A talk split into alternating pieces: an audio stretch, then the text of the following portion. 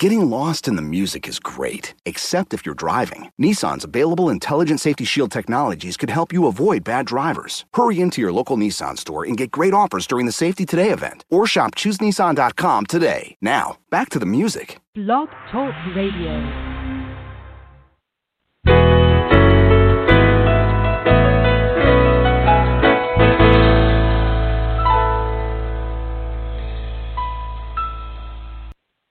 Good morning, everyone. This is Johnny Tan, author of From My Mama's Kitchen, Food for the Soul, Recipes for Living. Welcome to my weekly From My Mama's Kitchen Talk Radio show. My guest for this morning is Linda Egenes. She is the co-author of The Ramayana, a new retelling of Valmiki's ancient epic.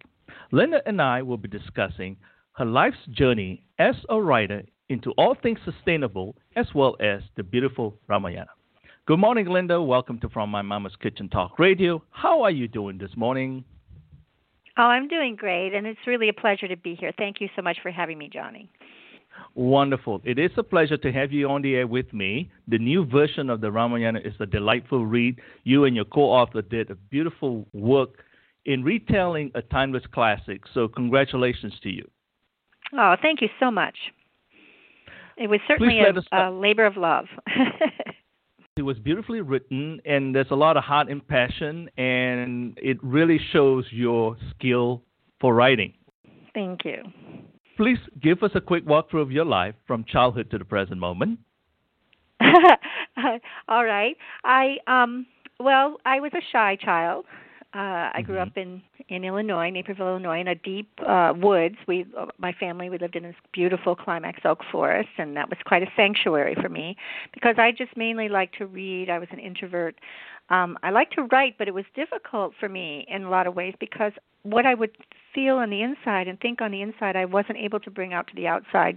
Mainly, it was a struggle, mainly due to uh, you know too many thoughts, or uh, just uh, fear, or um, foggy thinking, that kind of thing. And so there was this struggle to realize myself as a writer sort of going on.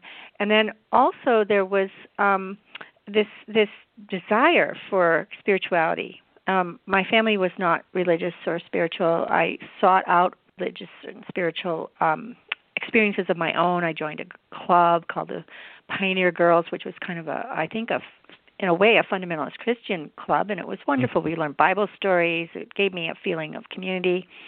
Um, I, I tried to join the Knights of Columbus at one time, take a course from them to learn Catholicism, because that was my father's religion before he mm-hmm. kind of, you know, moved away from it. But I just uh, was looking, and then I really, when I was nineteen, I started the Transcendental Meditation technique.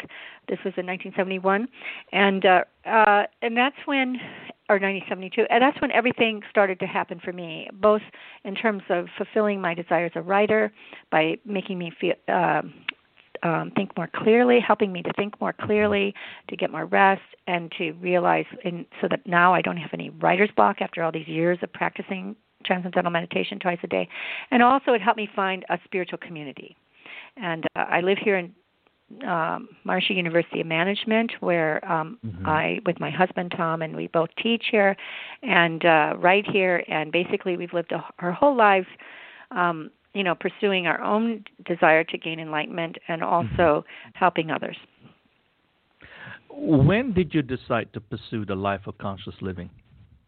Well, I would say that, um, you know, as I said, I kind of mm-hmm. had this desire all along. And then when I started the t- Transcendental Meditation technique when I was nineteen, it really fulfilled those desires for my spiritual path. I felt like I had found what I was looking for, that, you know, because each day, twice a day, I, um, you know, t- transcend through this technique and experience this mm-hmm. beautiful field of, of wholeness, of, of transcendental consciousness, which is that field of bliss, happiness, power, intelligence, creativity that's inside every one of us. And I had mm-hmm. been so wanting that experience, and this gave me that experience every day, twice a day. And so I just like was able to, to fulfill that. So so at that point, I think, was a big, huge turning point in my life. But then, you know, I was in college. I you know, mm-hmm. finished my college education. But then I became a teacher of the Transcendental Meditation Technique, and that was another huge turning point. And then when I moved here to um, to Maharishi University of Management in Fairfield, Iowa, where I was with this whole community of of people who practice T M, the, our university here is actually fully mm-hmm. accredited through the PhD level, but but everybody here practices T M, like the students, the faculty, the staff. So they're all, you know, on the same path. And so mm-hmm. being in this this community was, I think, really the whole kind of uh, culmination of my search for spirituality, and was the biggest turning point of all, I think. Very interesting. In your experience with conscious living, do you find that everyone has their own path that they experience that beautiful sort of inner peace and inner perspective about their own lives? Well, certainly we see that, that, that there are so many people seeking this in, in, in this world, and it's becoming more and more, uh, you know, people are becoming more and more awake to their own, own um, you know, inner potential, and they're doing that through many different paths. I myself have practiced the T M technique, as I told you, and uh, for me, it's like, conscious, I would say it's more like consciousness living. That's how I would describe it, consciousness living, because it's not so much um, that, you know, I, I go around in thinking in my mind, you know, I want to be conscious or something. It's more that just I experience this state of samadhi, as it's called in the Vedic texts of India, um, this quiet inner state. And then when I come out into activity, I I carry some of that with me. And so eventually by going between, you know, that very deep state and then acting very deep state, we start to establish more and more of that quietness in my mind all of the time. It's just with me all of the time. And it's not like I'm thinking about it. Um, it's just, it's there.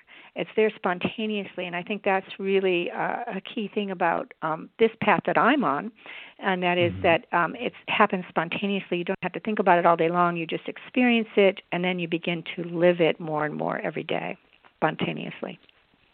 Very interesting. So how did your personal enlightenment in terms of having and experiencing this wonderful peacefulness, looking at the things that you like to do, led you to make a difference in our society well, and culture? Well, that's a really beautiful question. Um, and I think that anyone who's on a spiritual path, they find that as they experience more and more growth of consciousness themselves, as they grow toward enlightenment, that they naturally want to help other people. They they think, wow, I'm experiencing this incredible inner life, and it's helping me in my outer life as well. It's making my outer life, you know, uh, vibrate with, with happiness and and peacefulness and bliss. And I want to share this with other people. I want to make a difference in this world. And I think that's a natural impulse of anyone who's on a spiritual path. And uh, so it's natural to want to do that. And I think for me, you know, because I had this skill as a writer, um, you mm-hmm. know, as I said, after I started to meditate, I was able to think more clearly, and then it just came so easily to me, and I was able to express my thoughts on writing without any writer's block. And this didn't happen immediately. Mm-hmm. It happened over time mm-hmm. because all of these things develop gradually. It's a natural process. And so, um, you know, but within a few years, I just had no writer's block by the time I became an adult and had, you know, was writing as a career. And so all of my, my work has been about, you know, like say about Ayurveda, which is about preventive mm-hmm. health, helping people to to um, prevent disease uh, through through natural um, techniques like and, and methods like better diet, um, routines, mm-hmm. exercise, mm-hmm. yoga, meditation, all of those things. And then now this Ramayana is, you know, really giving more of a vision mm-hmm. of of what um, the what an enlightened life could look like. And so all of these things, I, I just feel really compelled. I mean, I, I am also writing a novel, which doesn't have anything, but even it has a spiritual aspect. Even it has sure. a spiritual aspect.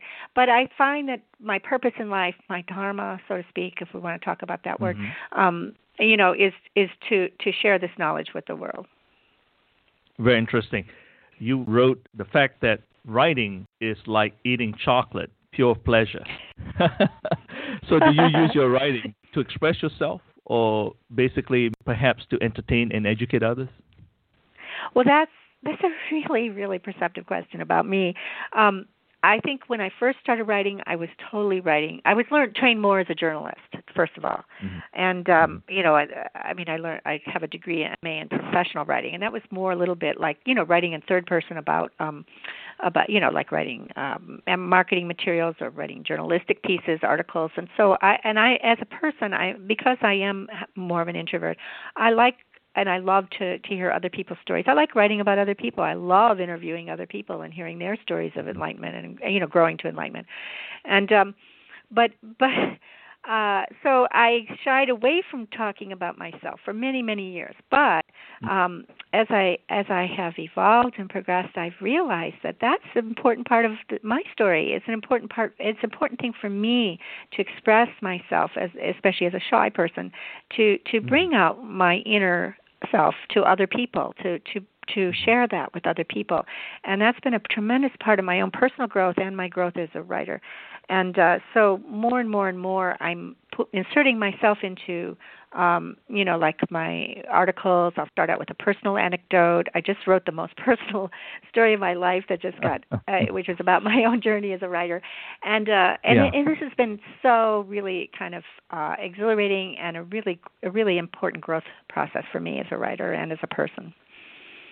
Very interesting. I agree with you. Sometimes we tend to be introvert, and there are a couple of things for that as well, because number one, we don't like the limelight. But why don't we like the limelight? It could be because we are actually insecure in some ways, because we don't want to have the spotlight on us.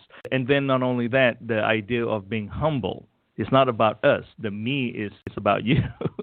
And so we get into this process of the me, you, and so forth. But in understanding the dharma and karma and so forth, it is about me. It is about the humble me and the voyage of self-discovery. Absolutely. You said it so beautifully, Johnny. And um, I think for me it was both of those things, you know, that it was it was uh, some insecurity, definitely. As a shy child, you know, why am I shy? You know, there's something going on there.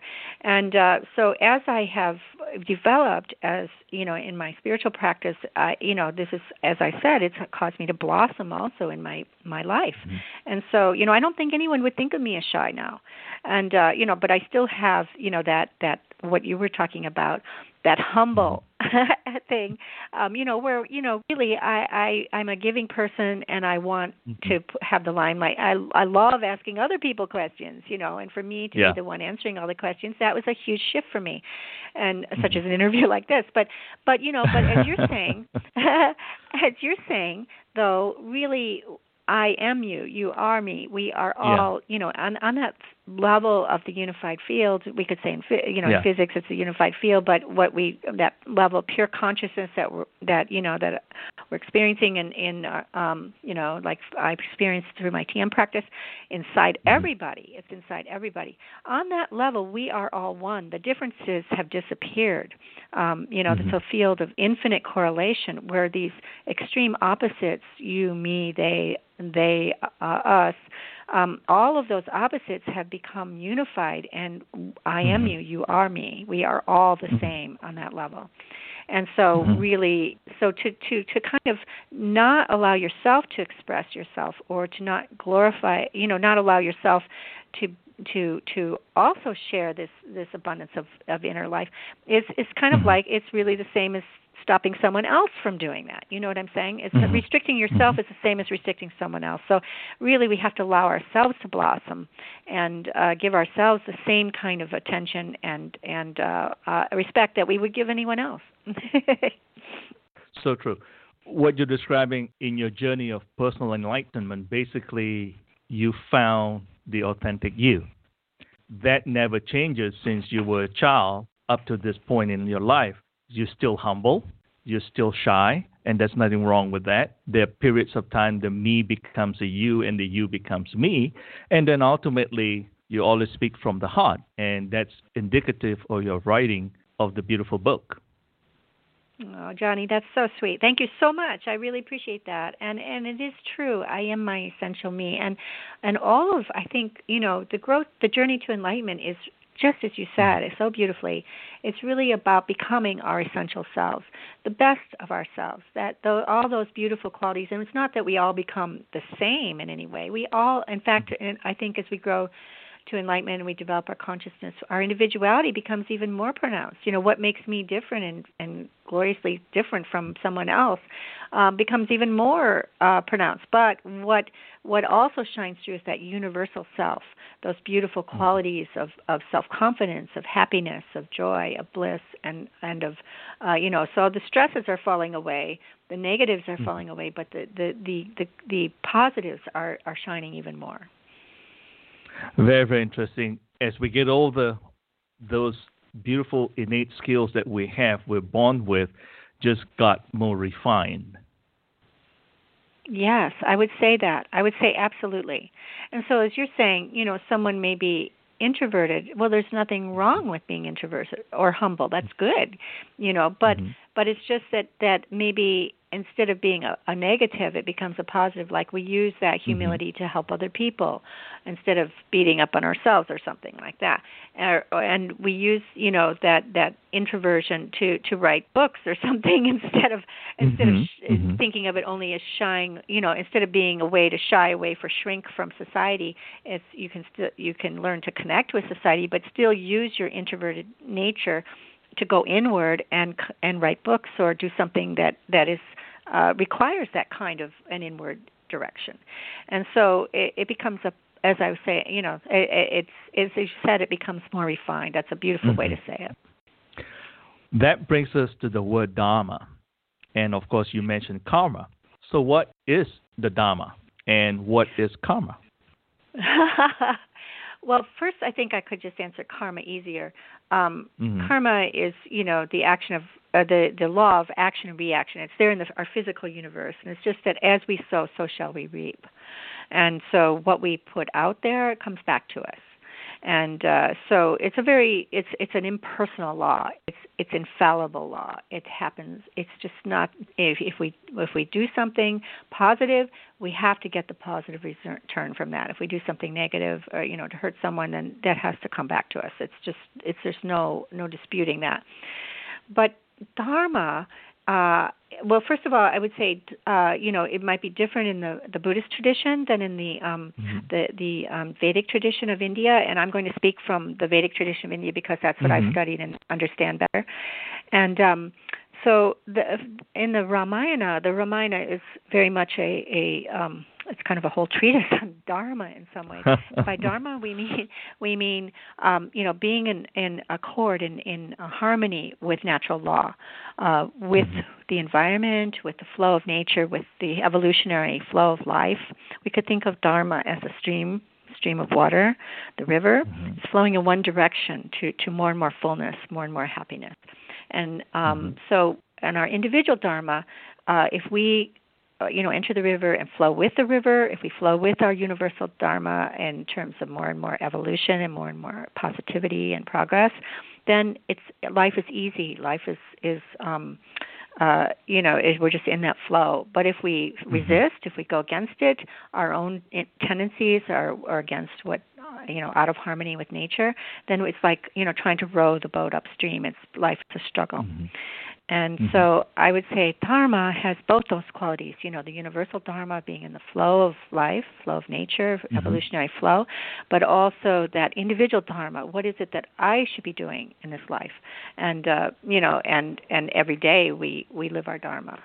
And, uh, you know, we, we want to, we always want to, you know, we want to be in harmony with with our surroundings and bring bring happiness and, and uh, joy to those around us and to ourselves. Very interesting, and you're right about that because life has its own rhythm, for lack of a better term, and we have our own personal rhythm as well. Absolutely, absolutely. That's a, that's a beautiful way to look at it, that life has its own rhythm, we have our own rhythm, and our rhythm can be in harmony with the, the you know, with life's rhythm, and without, uh, but yet it can be our own personal, you know, unique rhythm, but it can be in harmony with with the rhythm of life itself. And that's when, you know, that's the best of all worlds, when we can express our unique selves, our unique rhythm of life, but still be in harmony with everything and everyone around us and with nature itself, in harmony with nature itself. So true. And this is quite interesting. Don't go out there in the middle of the summer and trying to make ice cream out in the open. It just don't work. But then again, you want ice cream in the summertime, right? But it's not easy to make ice cream the old-fashioned way, that is, to churn it yourself in the of the summer. But uh, That's anyway, right. That would just, be difficult. Yes, just kidding about that. We can struggle in life, or we can flow with it. It's easier, you know. There are times when, when uh, you know, certain actions are easier than other times. Times a day. That's the whole Ayurveda things, you know, that there are certain times a day, you know, times a day, to, times of night to sleep, times a day to eat, you know. And if we kind of go with that universal rhythm there, the daily, which is based on the circadian rhythms or the movement of the earth around the sun, uh, you know, mm-hmm. then then our lives are more, our bodies become more in tune with nature, and we feel have less sickness, more, and we have greater health, you know. So that that's absolutely a really great example of why struggle, why not go with the rhythms of nature. So true.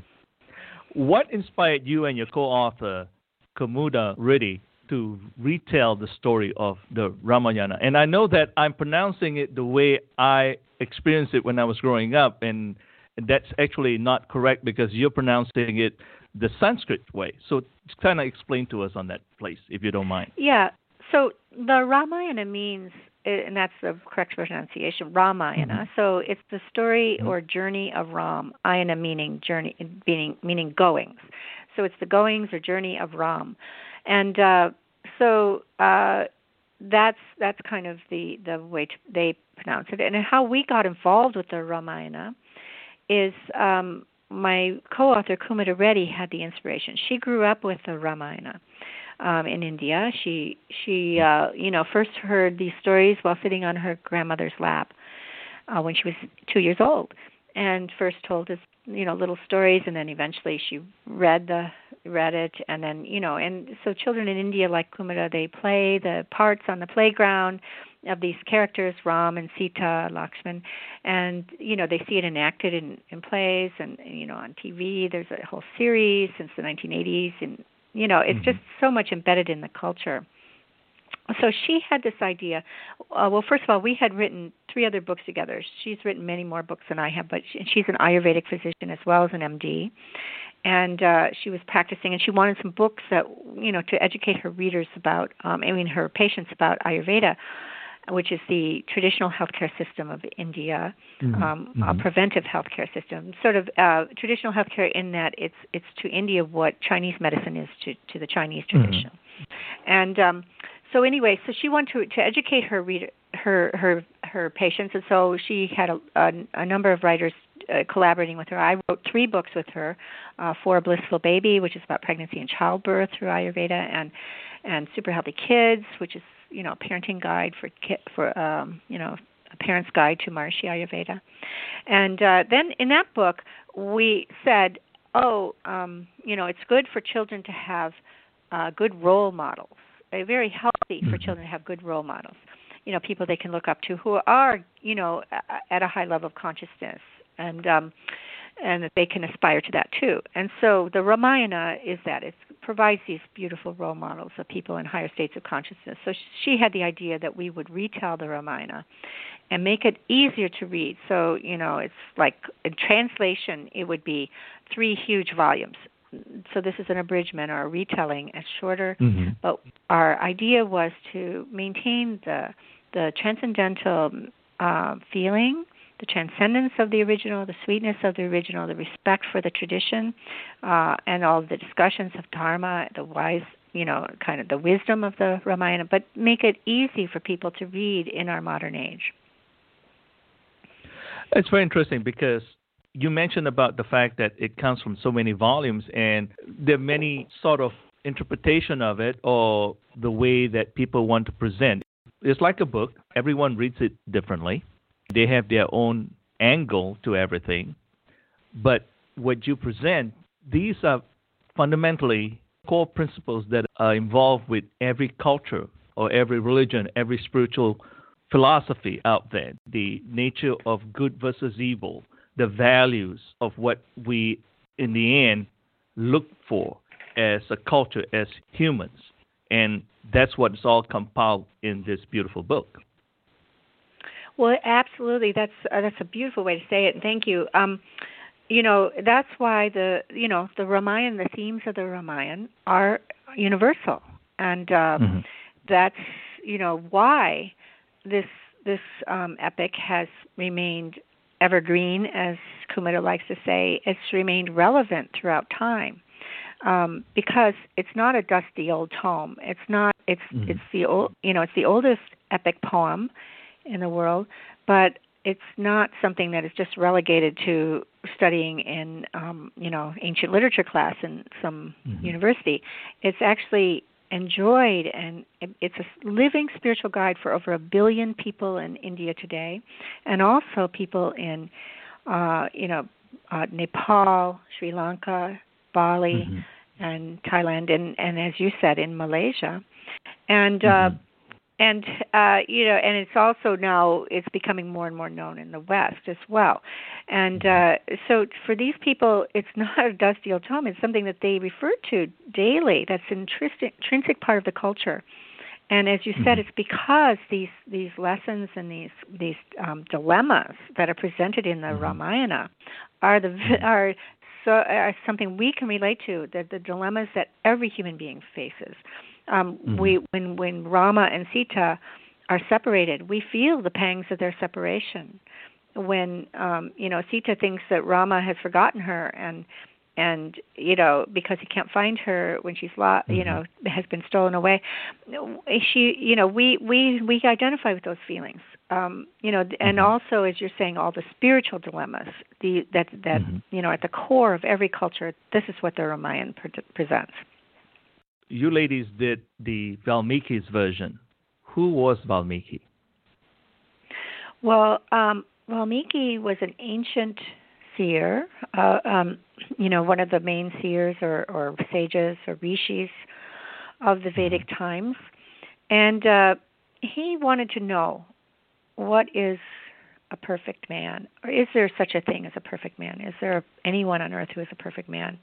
So the celestial sage Narada, who is also part of the, you know, big part of the Vedic tradition, he came and visited, and he was, and Valmiki was asking Narada this question. So Narada told him about the Rama, about Rama, and uh, that he he was the perfect man. He had lived these ideals of perfection in life, and. And so he started to tell him the story. And Valmiki then was able to cognize all of the um, Ramayana story on the screen of his own awareness. He cognized it. He just saw it. He didn't, like, make this up. He saw it happening.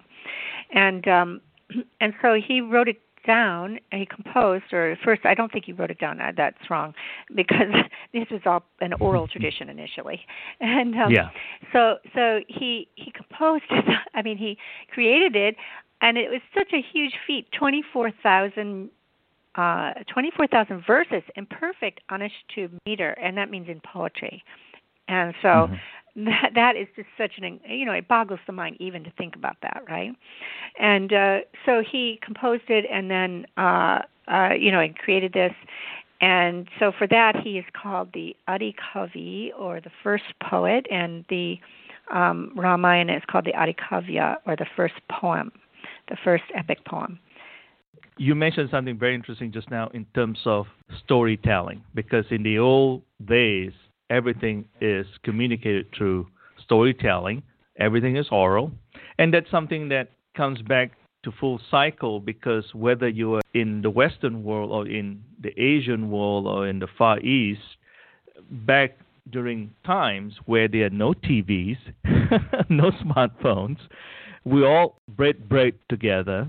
And there was a tremendous amount of time for us to really share stories about family, about life, about living, about spirituality over a wonderful meal. And that sort of gotten away from us. Yeah, it's such a beautiful thing to tell stories, or around the fire at night. Mm-hmm. Um, you know, it, it it is it is it's such an important part of culture, as you're saying, because these stories, such as the Ramayana, these great stories, uh, epics, uh, you know, could be told, or just even part part of them, you know, each evening, some part of them, or something shared, mm-hmm. and and. Uh, And then also, you know, myths certain things, uh, you know, these things that are the underpinnings of every culture could be shared in this way, and the, the, that way there would be a collective culture, uh, you know, a collective understanding of what, what is right, what is wrong, what is highest, what is, you know, what is the highest dharma. And, mm-hmm. um, you know, the Ramayana was passed down in certain families. You know, in in India, all of these Vedic texts are passed down orally, even today, uh, mm-hmm. even though they've been written down as well. They are passed down from, from um, you know, parent to child, father to son, um, through generations. And different families learn, I know, um, uh, different families have the responsibility for different parts of the Vedic literature. Mm-hmm. So one family may do a certain Veda, while another family might do, you know, the some other part. So, um, so it's passed down. So it's still there. It's still a living tradition today. But that's in Sanskrit, you know, in the Sanskrit mm-hmm. uh, language, and uh, not many people speak that, in, in even in India today. So, um, mm-hmm. you know, but there's a value just to listening to it. It, it you know, resonates with the physiology and has an effect. But there's also a value, of course, to hearing these stories in your native language. And Kumuda was just telling me that in India today, there's this tradition, still to this tradition, um, that where they take an entire week, the whole community will take an entire week, um, and they will prepare for this by eating lightly and, you know, resting and purifying their physiologies, uh, mm-hmm. you know, through some kind of, you know, A, a massage or something. And so then, then they sit and they listen to the Ramayana being chanted in Sanskrit and also being read aloud in, in their native language, you know, mm-hmm. in their, their language. And she said they sit there day after day every week, and then they'll do some, you know, pujas or some other, um, you know, religious ceremonies to go with it. And then, and, you know, she said by the end of the week, um, everyone is transformed, completely transformed. Mm-hmm. And so this is a cultural um, phenomenon that allows not only these stories to become deeply embedded in the awareness of the, the children and the, the old, young and old alike, everyone, but also to actually, um, you know, purify and and um, help the physiology to, to grow and evolve. So uh, I think that this is, you know, a tremendous, uh, tremendous idea, you know, to continue this mm-hmm. oral tradition even today. You mentioned perfectly about the Ramayana being used as spiritual work, and interestingly enough, that's what I was alluding to in terms of family having conversations about storytelling. And the reason for that is because the core values of humankind, spiritualism, those kind of things, you can't really outsource it to the concept of modern school, so to speak. That's family. That's the quality time that family can bound together and enjoy the stories coming down from grandparents to parents and so forth. And these are stories that are evergreen, and it teaches everyone the true value of what it is like to be a human being. Absolutely. And I think that one reason that these stories, the, the Ramayana, is so, mm-hmm. you know, embedded in the, the um, you know, in the culture of India, but, you know, more than maybe even other stories, is because Uh, you know, we identify with these characters, with these mm-hmm. main figures. We identify with Rama and Sita. Um, and Rama and Sita, you know, are thrilling to us because they do um, represent these highest values of human behavior and human spirituality. Mm-hmm. And they give us uh, a glimpse of what, you know, life can be like if we continue on our own journey of enlightenment. And I wondered if you wanted me to just read a little bit about the qualities of Rama. Could I, would that be a good idea? Yes. To share that those Perfectly. with the. Okay. So um, this is from the prologue of the book. Rama has controlled his mind, radiant, powerful, and resolute. Wise, eloquent, and glorious, he can easily destroy his enemies. The personification of integrity, he helps those who seek him out. Ever mindful of the good in others, he is generous and keeps his word. Pure and devoted to truth, he is adept at attaining samadhi, transcendental bliss. With a pleasing disposition, Rama inspires virtue in others.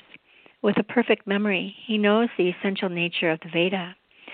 As rivers flow to the ocean, so the virtuous are devoted to Rama. Rama is delightful to gaze upon, like the full moon. Mighty like the ocean, firmly established in silence like the Himalaya. Like the earth, he is patient and devoted to the welfare of all. Very interesting. Beautiful. How has your life been influenced by the Ramayana? Well, I think that um, this is a really good question, of course. Uh, I think the Ramayana, you know, one reason that it's so powerful in terms of transforming people is that it takes this abstract idea of dharma, you know, that we want to act in accord with mm-hmm. natural law, you know, spontaneously, spontaneous right action. We want to do the right thing. Um, and it it shows us through example after example after example, uh, you know, how Rama and Sita interact, how Rama interacts with his father, with his brother, with his wife, with his his servants, with his, you know, as a leader, as a ruler, um, you know, as a, a warrior, as an Uh, friend, and as an enemy. Mm-hmm. And we see him in every single one of these situations. So it becomes like a concrete, uh, it's really the concretized version of natural law. It's how how dharma is, or of dharma, concretized version of dharma. So it's like how dharma is played out in human relationships. So we learn a tremendous amount about our own lives, like, for instance, in, in how to, to treat an an enemy. I, this, mm-hmm, one of the mm-hmm. most poignant parts of the Ramayana is at the end when, um, you know, Ram, not at the end, but at the climax of the battle, when Ram has vanquished his enemy who has stolen Rama's wife, a de- this demon king Ravana, this horrific demon who has stolen, uh, uh, you know, Sita from Rama and kept her in captivity for a whole year. And Rama, you know, keeps saying, just return her to me and all will be forgiven. You know, he doesn't want to go to war. But, you know, he's forced to, but, you know, Ravana is on the, the demon is on the path of mm-hmm. destruction. So Ram is forced to, to, to, you know, fight him. And he eventually vanquishes him. And then there's one of the most telling moments happens at the climax of the story when he finally destroys Ravana, his greatest enemy. And he's, but instead of, like, exulting in his, his great feat, he's quietly consoling Ravana's brother by saying, "Death quells all enmity. We have achieved our purpose.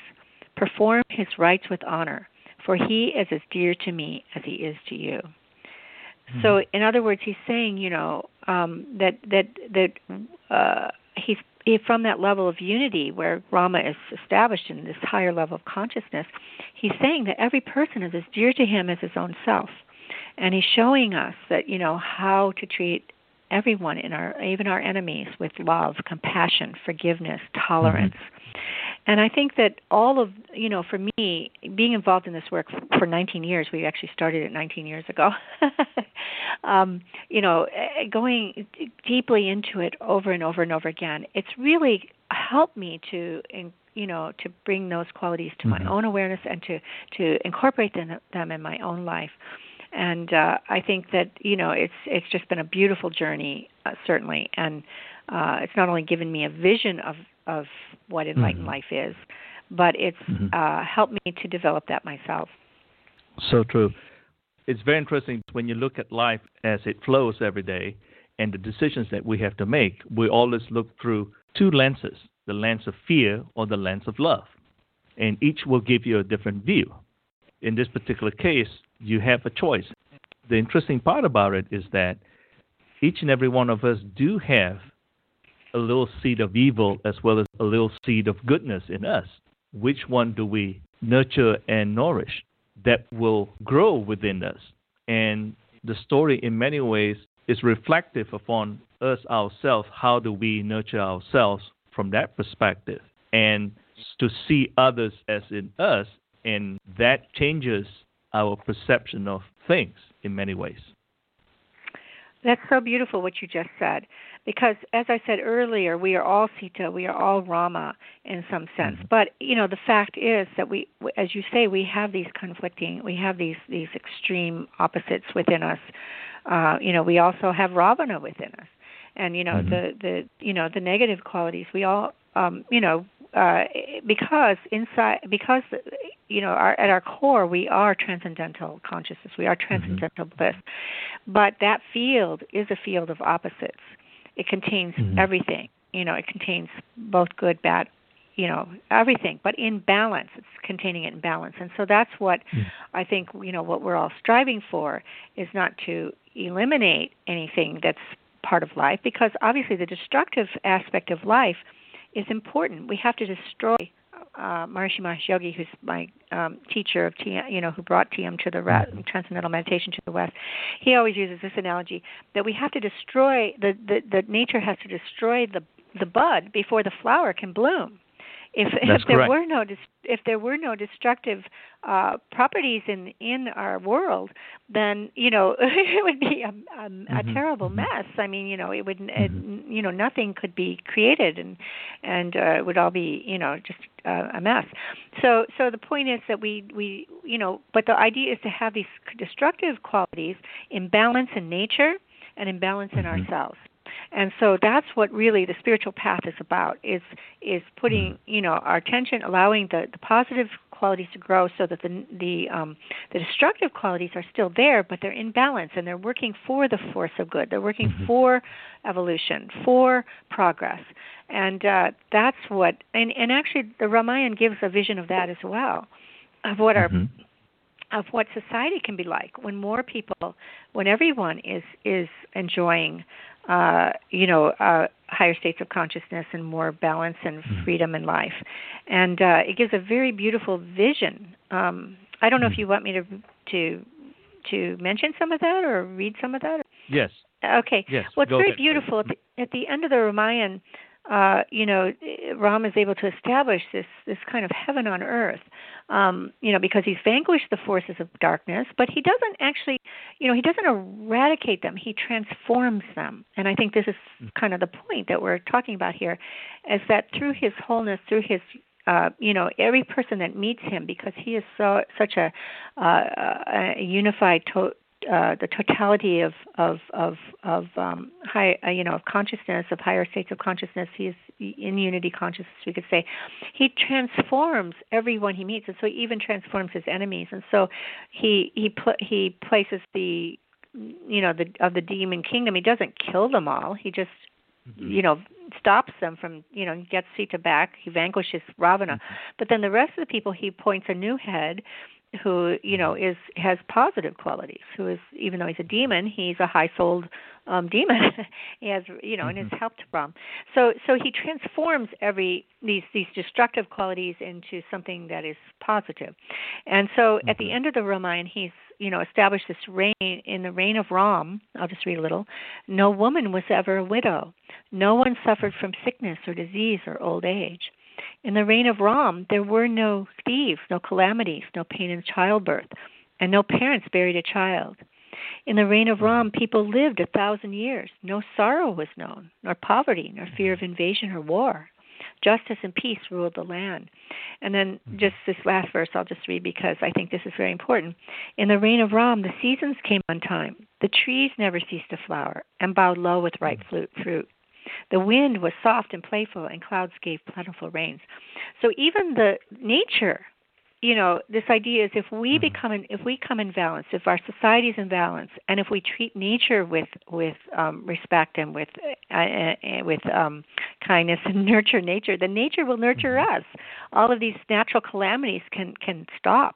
Our society is in balance, and we have less stress. So true.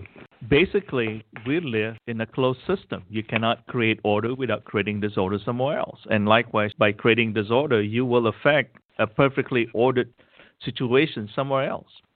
The sooner we realize that as human beings, as society, community, and so forth, we can really have a different perspective about us living on this earth. Well, I think you're absolutely right that we affect everything that we do, every thought that we have, even affects mm-hmm. everything else in the universe. It's like we are so all so intimately connected, and we're so mm-hmm. infinitely correlated. I mean, you know, physics tells us this, that um, you know that yeah. that what what happens, you know, there's a blink on one part of the universe, and the, you know, so, and the other part of the universe blinks too. You know that the that we're all mm-hmm. connected. There's this interconnectivity.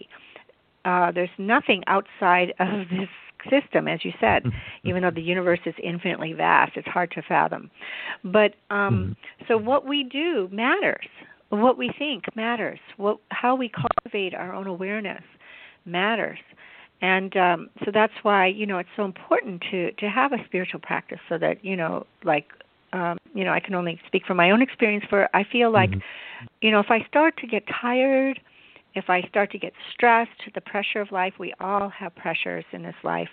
Um, you know, it's a demanding lifestyle. The modern lifestyle is very mm-hmm. demanding. Our attention is so much on activity and achieving and striving, and and not even just for emotional or, or for the ego reasons, but just to survive. And mm-hmm. um, so many people are stressed today. Um, but if we can just, you know, so so when, and when we're stressed, obviously we're not at our best. Then mm-hmm. then we might lash out. We might get angry. We might say something we regret later. We aren't aren't our, our essential selves then when we're covered with stress. So. You know, so for me, it's been so incredibly helpful to transcend twice a day, to take this time to, to meditate, mm-hmm. to and uh, the research shows, uh, the scientific research shows that, that in this deep deep state of rest, stress is released, and then and also the mind is at a state of heightened alertness, uh, actually in a, uh, a state of of um, where. Uh, there's a holistic functioning of the brain. And uh, mm-hmm. so so you come out and you not only have released this deep, this stress is deeper, because this rest is deeper than sleep even. And so it's mm-hmm. release of these deep-rooted stresses that a night's sleep can't get rid of. And so these mm-hmm. deep-rooted stresses that are holding us back are, are, are starting to, to fade away every day as we meditate and come out. And then and then also the mind is becoming more creative and clear so that we can can deal with our dilemmas and deal with our problems in a more um, in a way that is, is more beneficial to us and to everyone around us. We can figure out how to to, to uh, you know do something that's in harmony with nature, or spontaneous. And, and the idea here is spontaneous, because in our in the T M practice, for me, it's not a matter of thinking about it. It's because mm-hmm. we always act spontaneously anyway. We, you know, we might have the best intentions, but we really act from you know, where we're at, where ourselves mm-hmm. is at. Uh, so uh, this is a spontaneous thing, that spontaneously we are acting more and more and more in accord with nature and helping those around us and helping ourselves and creating a harmonious, positive uh, environment that is good for the whole world. And uh, I just can't think of anything more important to do in our lives, because, as you say, we are all connected. We everything we think, do, and and and speak is affecting everyone else on this planet. So true. How is this book, from an educator's standpoint of view, relevant to the millennials? Oh, that's a really good question. I have a, a millennial in my family. Uh, one of them I, is probably too young to be considered a millennial exactly. But anyway, I have a niece, Karina. She's lovely. Um, and... Uh, Well, I think that, you know, young people are always uh, uh, seeking. I think young people are seeking. They're seeking for a better way of life. You know, they, mm-hmm. they see so clearly, you know, they often see so clearly the the kind of mistakes or patterns that the elders have gotten into that are not use that are not useful. Uh, I know, you know, that I'm just speaking from my own experience. When I was young, it was really easy to see, uh, you know, that oh, that's that's not really going to lead to much fulfillment, you know, there. Mm-hmm. And uh, so I think that they see clearly. I think they're looking for a better way, and I think that you know the Ramayana gives a really positive vision of life, and I think the millennials are looking for a positive vision. I also think that millennials, that particular generation, are very family oriented, and uh, mm-hmm. they they and they're also very ecological. They're looking for mm-hmm. uh, you know to help the environment. They're very concerned about the environment, and the Ramayana is you know really showing us how to to create a uh, you know a respect for nature and bring about this change so that the rains come on time, the, you know, the wind, winds are gentle, the, you know, all these things are happening. And and I think that also as far as family, the Ramayana really gives us the message, the world is our, my family. The world mm-hmm. is my family. Because it's really showing how Ram, in every situation, you know, whether he's meeting someone who is of a different species even, or a different race, or um, someone who is a, a much lower economic status mm-hmm. or whatever, all these differences, he embraces them all and, and transforms them to, you know, he treats everyone as his brother, as his sister, everyone he meets with kindness, compassion, love, forgiveness, tolerance. I think this is such an important message, and I think it's one that millennials really resonate with. Mm-hmm. Very interesting. And that same thoughts about how the millennials relate to the book, I'm sure, will relate very well to the rest of the readers. Yes. I think that it, these are universal values that everyone can relate to. Absolutely. Wonderful. Where can someone go to buy your book, get more information about you, and keep up with your latest happenings? Well, um, thank you for asking that. I have a website, w w w dot linda egenes dot com. My name is a challenge. It's just the first part's easy, L I N D A, but the Egenes is E G E N E S. So linda egenes dot com. And uh, and you can sign up for my newsletter. I can tell you, you know, more what's happening. Um, and also I have uh, there's a blog there, so you can see my blog posts. And most of those are about green and healthy things. Also, I'm writing articles about these these issues, uh, these um, universal principles from the Ramayana now, too, so that we, same kind of thing we've been discussing. You can go online yes. to buy my book. Uh, this book is published by TarcherPerigee, which is an imprint of Penguin Random, Random House. So it's available everywhere, in uh, bookstores anywhere. And also it's available online, of course, at Amazon and um, or Barnes and Noble, uh, et cetera. So basically it's easy to get. Oh, wonderful. How has writing the Ramayana impacted you personally? Well, I would say that I would say that through these nineteen years that my life has really been transformed. And mm-hmm. I think that I have become more and more expressive of myself, of my inner self, as we were talking earlier in this interview. Mm-hmm. I think that I have mm-hmm. become more courageous in a lot of ways. Mm-hmm. I think that mm-hmm. I have learned to choose love over fear, as you mentioned, that, you know, that dichotomy, mm-hmm. that kind of dilemma mm-hmm. that we all face every day between love and fear. I think I have chosen love more. I have chosen, uh, I think that it's it's really um, reminded me every day of my own inner potential and of the beauty and uh, inside every person and the mm. potential inside every person. And uh, it's helped me during this election. Uh, mm. I, I know some of my friends uh, said that they were reading the Ramayana book, my Ramayana book, during all mm-hmm. night during the election. Uh, because mm-hmm. I think that, you know, we all need to, to, to, to have this perspective. We all need to, to think, you know, that every person is our brother. Every person is as mm-hmm. dear to us as our own self. Mm-hmm. Um, you mm-hmm. know, that we, we want to, to live these beautiful qualities. We want our nation to have harmony and to have to show tolerance and, and love and forgiveness for everyone. And so I think that, you know, the Ramayana gives us that vision, and I think it's mm-hmm. something really precious to hold on to. It's helped me in, in so many ways just to know that that's, this is a possibility for human life. It's a possibility mm-hmm. for all of us, and all we have to do is go inside ourselves and start to live it. In the end, we all want happiness, security, and success for ourselves and our family. That's right. That's right. And and because the world is our family, we want that for everyone in this world, every precious person in this world. That's correct. What is next for you?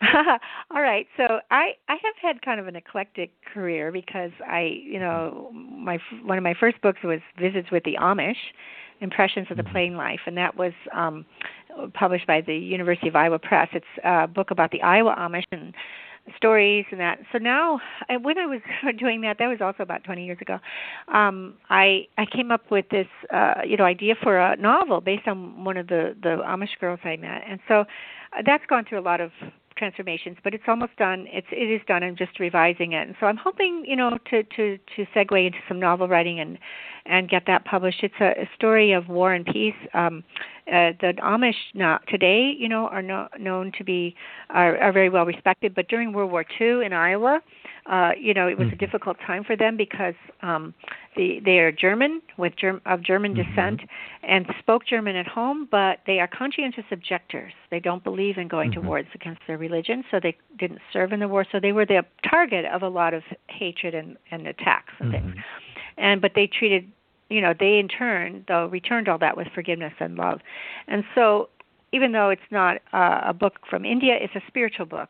And um, so I want to tell this story, and uh, I hope I hope uh, you know that I can find a publisher and that it can can come come to light. mm-hmm. Very interesting.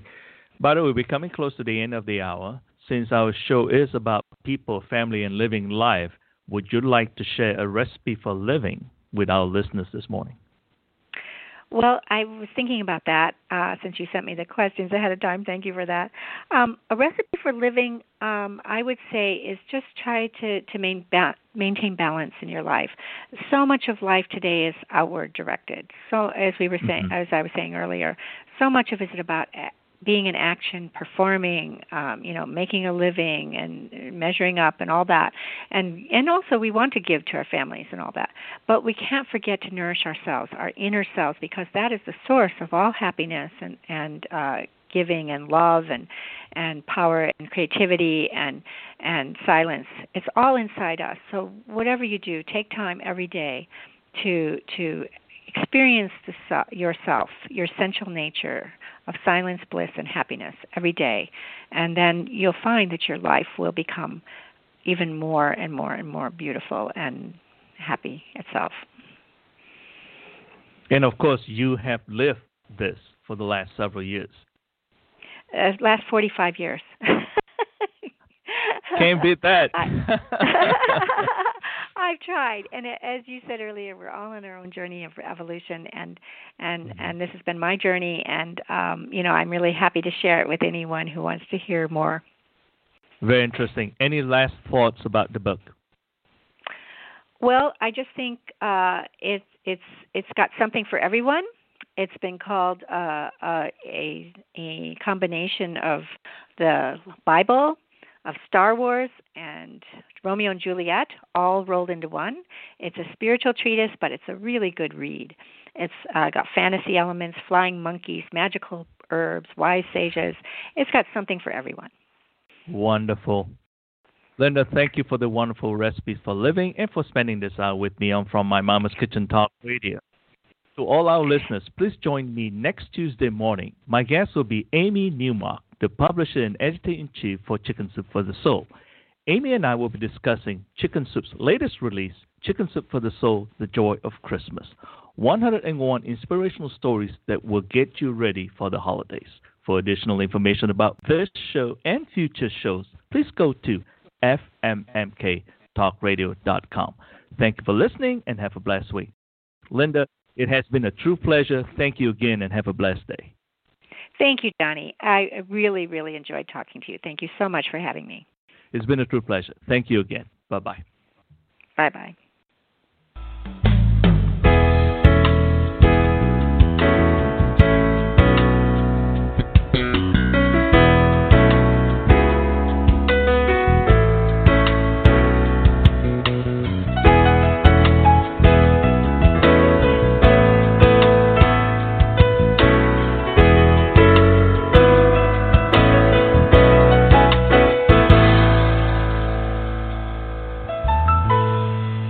When you don't go to Geico dot com, car insurance can seem intense. Like, breakup R and B intense.